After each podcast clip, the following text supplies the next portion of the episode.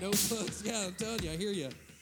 Get out your notebooks and get ready. Uh, and I'm going to pray one more time just that the Lord speaks instead of me because we all know it'd be really bad if I spoke. It's a whole lot better if He speaks.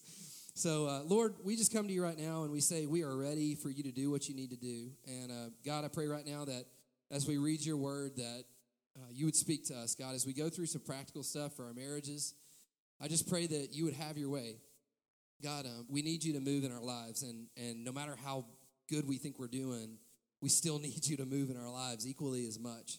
And so, God, right now we just lay down our own our own thoughts, we lay down our own plans, and we say, make your plans in our marriage, uh, God, and and guide us the way that you want to guide us, Lord. Let us be open to what you want to do. In Jesus' name, everybody said, Amen. Um, so I want us to know right off the bat tonight what we're going to talk about is what we've gotten ourselves into here. When you signed up to get married, you got into a fight, and you may not know it, but you got up into a fight the minute that you said, I do, the minute that you committed to each other. You committed to fight. Now, you did not commit to fight each other. Let me clarify. You are not fighting each other. And we're going to be talking tonight about putting up your dukes. And you guys know boxers, and you can, I think of these old cartoons that's like, let me at them, you know, like put up your dukes. But you can think of a boxer in his stance, and he's prepared. He's prepared for the offensive, and he's prepared for the defensive to block what's coming at him. And when you got married, you you signed up to be on the offensive and on the defensive and to fight for your marriage, to fight for relationship. How many of you guys know that anything good that you do in your life takes a fight, it takes an effort on your part? The things that mean the most to you are the things that you fight for. And so often we forget that marriage is a fight. It's something that we've got to strive to do our part in. We've got to strive to make sure that we have right relationship with the Lord. It's a fight. It's something that we need to make sure we're checked into all the time. And like I said, the fight is not against your spouse. I don't care how many plates you've thrown at each other or socks your husband's left in the floor, because wives never do that stuff, or, or whatever. I don't care how many arguments you have. The fight is not against your spouse. I want you to look at your spouse and say, It's not you, babe. It's not you, babe. The fight is not against our spouse. Here's what God's word says in Ephesians it says, We don't wrestle against flesh and blood, but against principalities and powers of the air, against the rulers of the darkness of this age, against spiritual hosts of wickedness in heavenly places. We've got a fight on our hands in this life, and it's not some mamby pamby cat fight. We didn't just get into some little bitty thing. This is a, it's a real stuff. You guys are dealing with real stuff in your marriages on a day to day basis. I know you're dealing with real things and real issues, and everybody's got stuff. And I love how the message says this same scripture. I want to read this. This is so cool. I think you guys will enjoy this. And that about wraps it up. God is strong and He wants you to be strong. So take everything the Master has set out for you, well made weapons of the best materials, and put them to use so that you'll be able to stand up to everything the devil throws your way. This is no afternoon athletic contest that we will walk away from and forget about in a couple of hours. This is for keeps a life or death fight to the finish against the devil and all of his angels in our personal lives and in our marriages. We are in a fight, it's relentless. This enemy that we're up against would love nothing more than to destroy what God is trying to do in our lives. He would love nothing more than to get in and get his gritty hands in our lives and mess up what God has called us to do. Satan's plan for marriage is to slaughter it. Satan's plan is to snuff it out, is to steal your joy and kill your passion and destroy your marriage and your life. But God, everybody say, but God. God has got a better plan than that. God has given us, He's equipped us. You saw it in this verse. He equipped us with the tools and materials that we need to fight, and not just fight, but to win. And, and we have to be engaged in this plan as couples together to see it come to pass. We got to put up our dukes. And, and we saw that in the in the message translation, it was so cool. It said that God is strong and He wants us to be strong.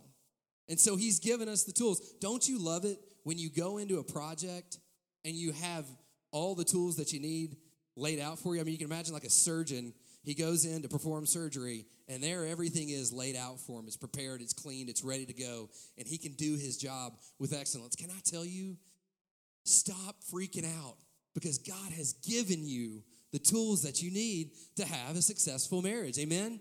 He's given you exactly what you need. He's given you His Word, He's given you His Spirit, He's given you people around you that can build you up. He's given you testimonies to listen to of what God has done in other people's lives. God has given you all the equipment, all the tools that we need to defeat the enemy and snuff out the nonsense and the noise that the enemy wants to bring. And part of the plan for debating the enemy and us putting our, our, our dukes up is just knowing the enemy's tactics. You guys know if you get into a fight and you know what you're up against, you're going to fare so much better. You're going to fare, and you think of a boxer, he studies his opponent. Any good boxer, any successful boxer, or really any sport, you can apply this to anything. They know their opponent. They spend time watching film. They spend time studying the tactics of the enemy. And he knows what his most common combos are as a fighter. A boxer will know what his enemy's most common combos are.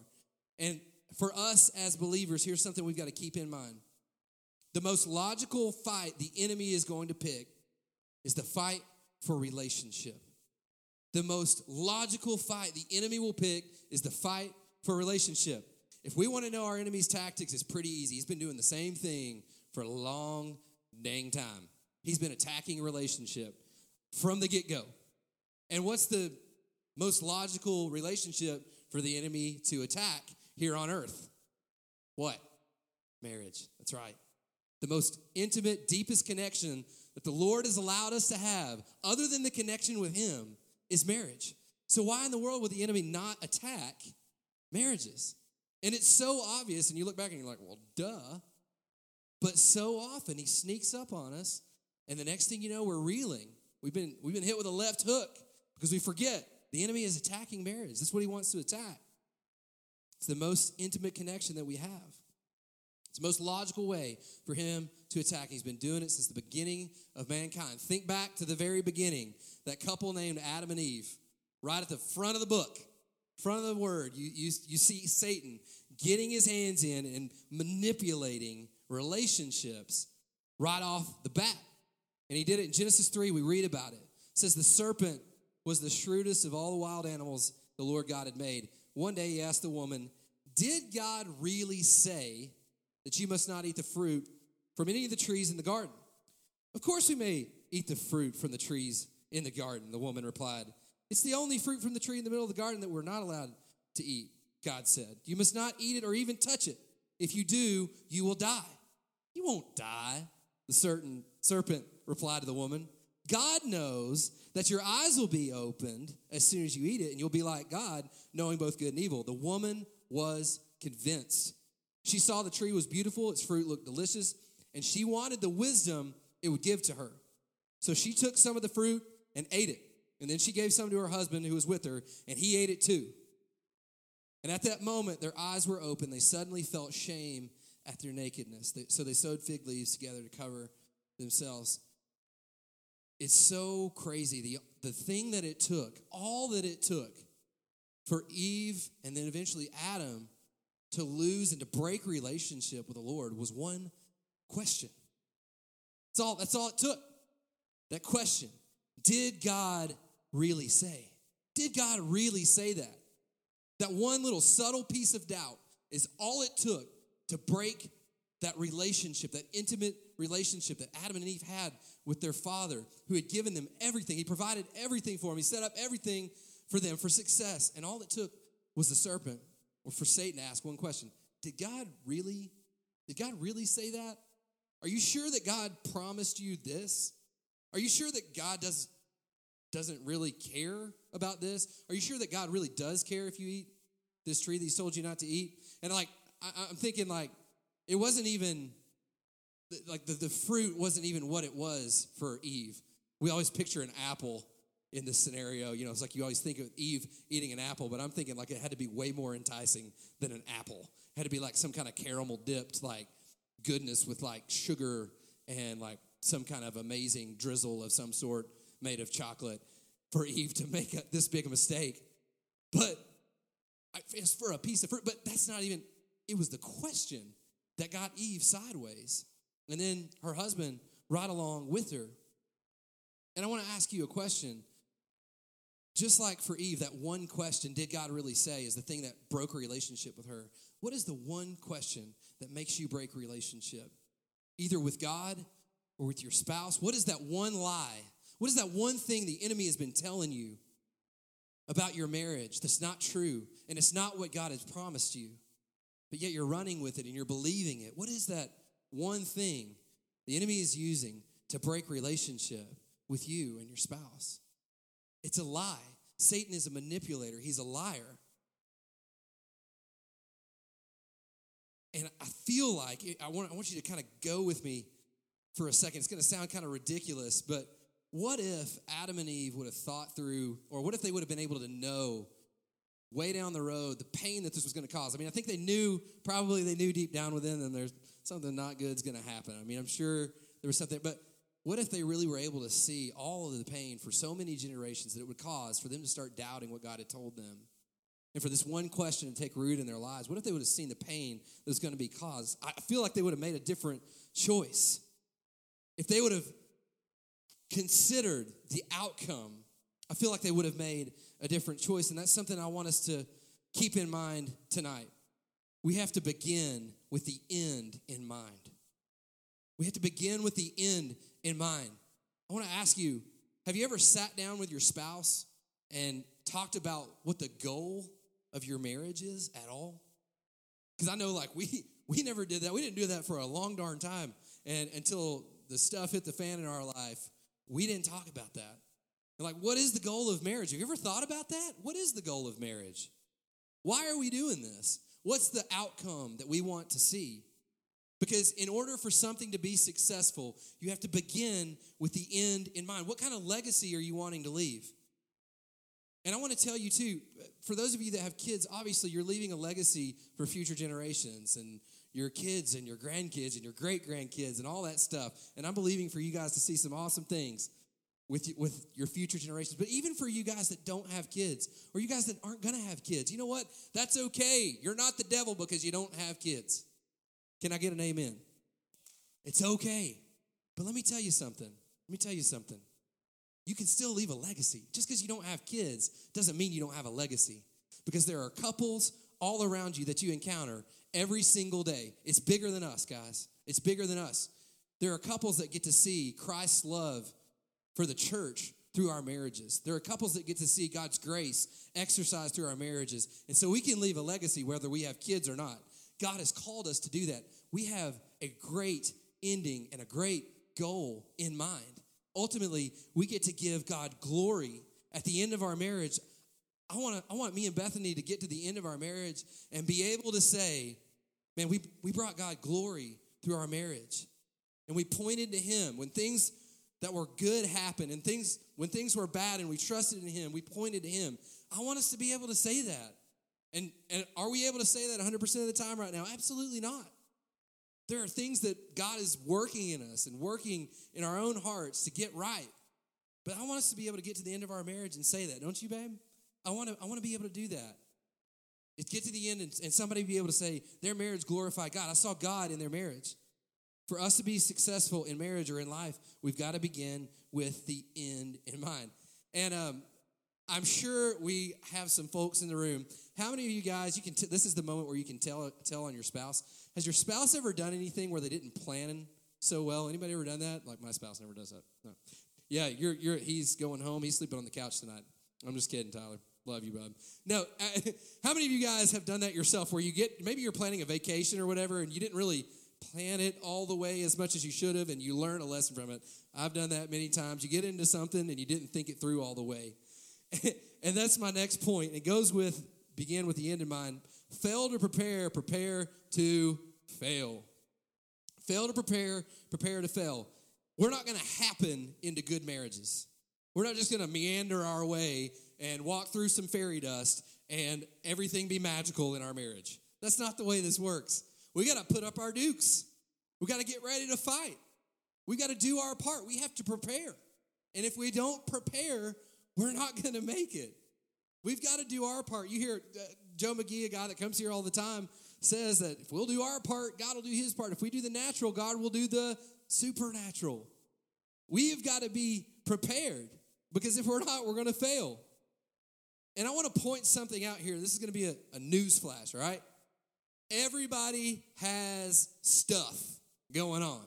If you got stuff going on in your marriage, raise your hand. That's everybody in the room's got stuff going on. I don't care who you are, nobody is exempt from stuff. We got stuff going on with our kids. We got stuff going on with our house. We got stuff breaking. We got job stuff going on. We got marriage stuff going on. I mean, you name it. Everybody has stuff. And nobody in this room is going to get to a point before we bite the dust where we've arrived and we've figured it all out. That, that doesn't happen. We've got to prepare. And I don't care if you've been married for 90 minutes or 90 years, there are moments where we need to take time to evaluate and assess the state of our relationship and build. We are constantly building each other up. We're constantly building our relationship up. Uh, as we were getting this conference together, we were we would ask couples, you know, hey, you coming to the conference? And we would get some responses like, no, I mean, we're good. I'm like, well, I mean, yeah, you can still come, even if your life's not in shambles, you can still come to a marriage conference. And, and they're like, no, we're we really love each other so much, and we are really doing great. I'm like, well, God bless you, because I know we need help sometimes. And I don't care how good stuff is going. You don't stop. What if a boxer won a giant match? All right, what if he won a, the biggest match of his life and he just stopped training? What would happen to him? His muscles would get weak and his stamina would go down. If he stopped trying and he stopped pursuing, he might as well quit his career. Because if you stop trying, you grow weak. I don't care how great your marriage is doing. You always need to be pouring into your marriage. You need to be finding great resources and great people to be around. You need to be praying together and seeking God together all the time. There's no let up in a good marriage.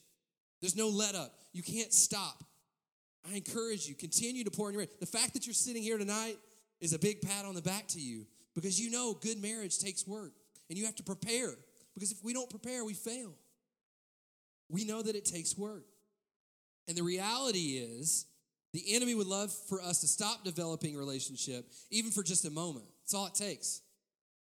Because when that happens, his lies seem to make a little bit more sense every single time when we stop pushing. And he takes us off of the offensive and he takes us into the defensive, and then eventually we're completely out of the match. And that's where the enemy would love to get us. He'd love to get us out of the ring altogether. And he loves to attack us where we feel the strongest. And this is something I can say personally that I have walked through and that we have walked through as a couple. The enemy loves to attack us where we think we've got it all together. That, that is dangerous ground. We don't struggle with a connection in our marriage. We're really connected. We don't struggle with lust. We don't struggle with connecting with the Lord. We don't struggle with trust issues in our marriage. We're good. But the problem is when we start thinking everything is perfect and that we've arrived, we're in big, big trouble. We're in big trouble if that happens. Here's some more truth for you. And this is something that I like to say all the time. And for those of you who heard it, you're probably sick of hearing it, but I'm going to keep saying it from now to kingdom come. The moment you think you've arrived is the moment you have instantly not arrived. The moment you think you've arrived is the moment that you have instantly not arrived. Um, a month or two ago, well, actually, it was a while back, I don't know, probably a year ago or something, uh, we made friends with this couple, and they're awesome. They're some of our, our some of our best friends now. It was really cool how the Lord brought us together.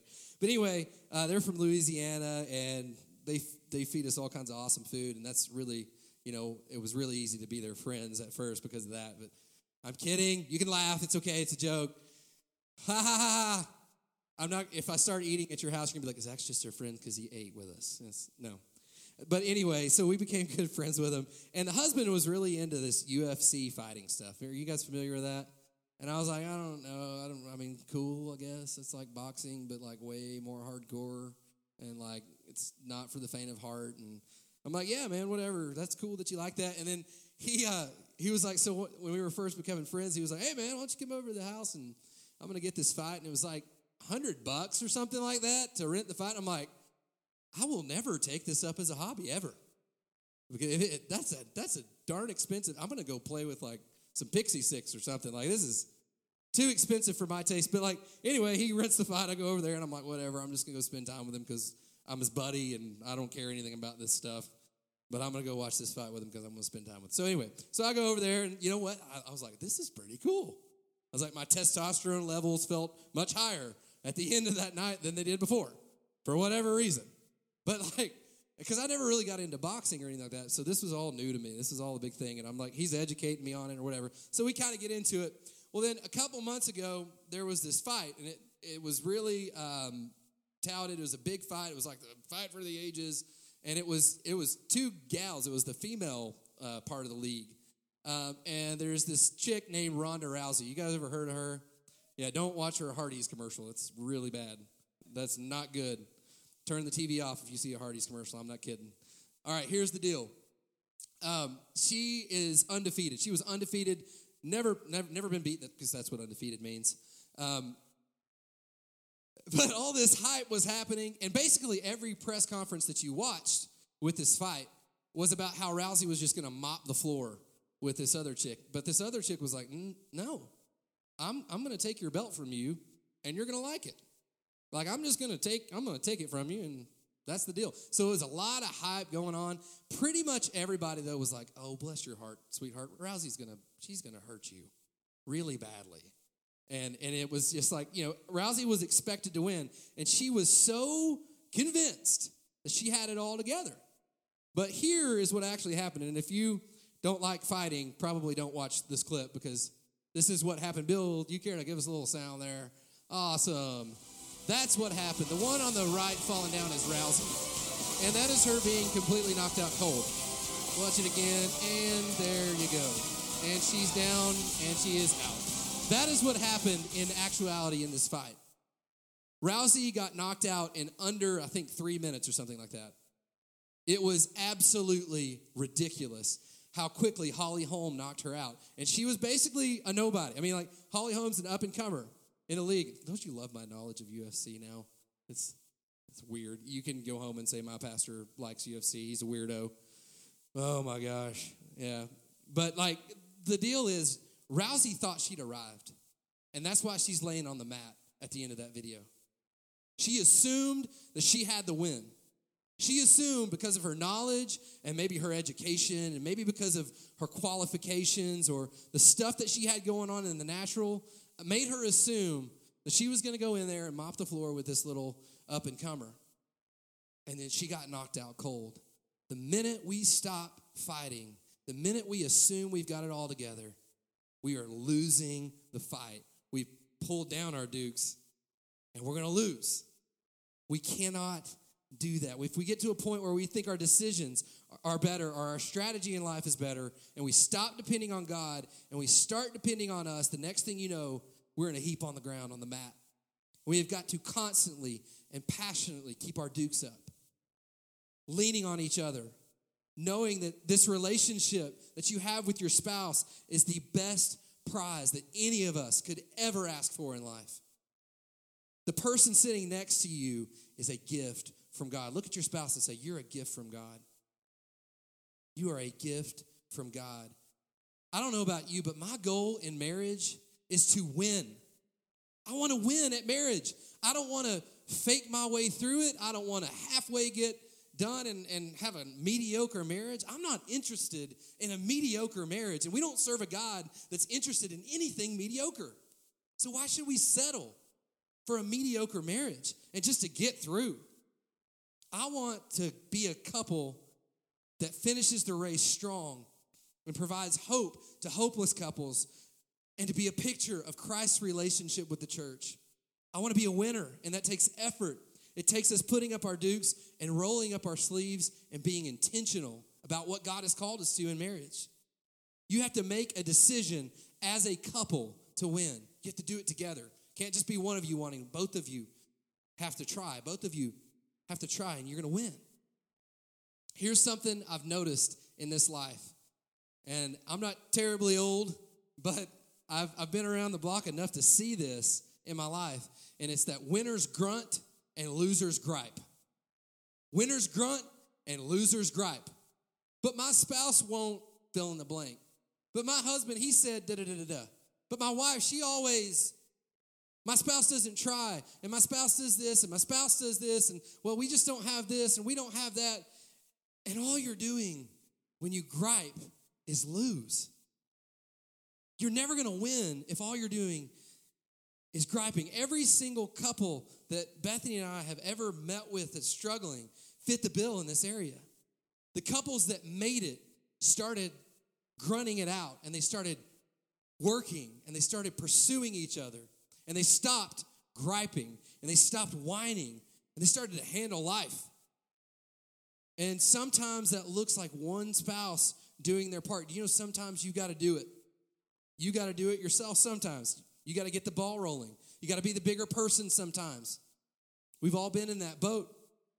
Maybe you got to grind it out while the other one gets their head out of their rear and, and does what they're supposed to do. But rather than whining and griping like a loser does, let's grunt it out and do our part.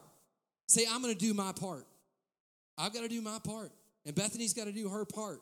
If our marriage is going to work, we say all the time something that we tell couples all the time. When our marriage was falling apart and when stuff was really going badly, we went through this deal where I would try really hard to make our marriage great and she wouldn't try. And then I was like, forget it. And then she'd start trying really hard to make our marriage great and to build a relationship. And I was done. And one of the things that the Lord taught us through that phase as we look back on it is we've both got to try at the same time. Couples, I want to encourage you try at the same time. Don't make your spouse do all the work. You do your part. Start doing your part and watch what God does. Both of you start doing your part and watch what God does. God will always do his part. He always will. Stop griping and start grunting. Stop whining and start winning. Stop losing and start leaving a legacy. That's what God has called us to do. One of the cool things we read the, read the story about Adam and Eve, where Satan immediately attacks relationship. One of the cool things, though, about that that we know happens, we flip to the end of the book, we see Jesus come along and he restores relationship with the Father. And so, even in Adam's Adam and Eve's messing up, and even in them completely screwing up what God had, had given them, there was a way out, and, and relationship has now been restored. We have a, we have a way through Jesus Christ for relationship. God made a way for us. Even though we mess up, God provides a way out for us. And there's still hope. Relationship can be restored wherever you're at, no matter what you're battling, no matter how bad you think it is, no matter how bad it is. This stuff is real.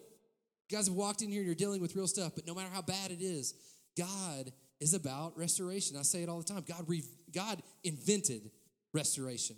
Amen? And it's what we're called to is to win and to try and to push and to put up our dukes and fight it out and have a great marriage. Let's pray. Lord, I thank you so much that you give us the opportunity to fight. And, and Lord, you don't just give us the opportunity to fight, you give us all the tools that we need to win. And we read it from your word, we saw it in your word, Lord. You give us everything that we need in order to win. And so, Lord, um, I pray that we would pick up the tools that you've given us and use them.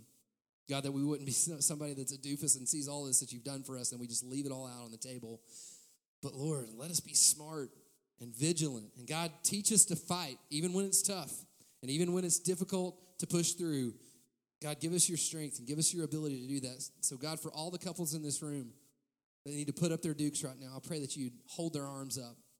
God, you're fighting with us as we fight. And so, Lord, we just thank you for who you are. I thank you that you are doing a mighty work in all these couples' lives. In Jesus' name, everybody said, Amen.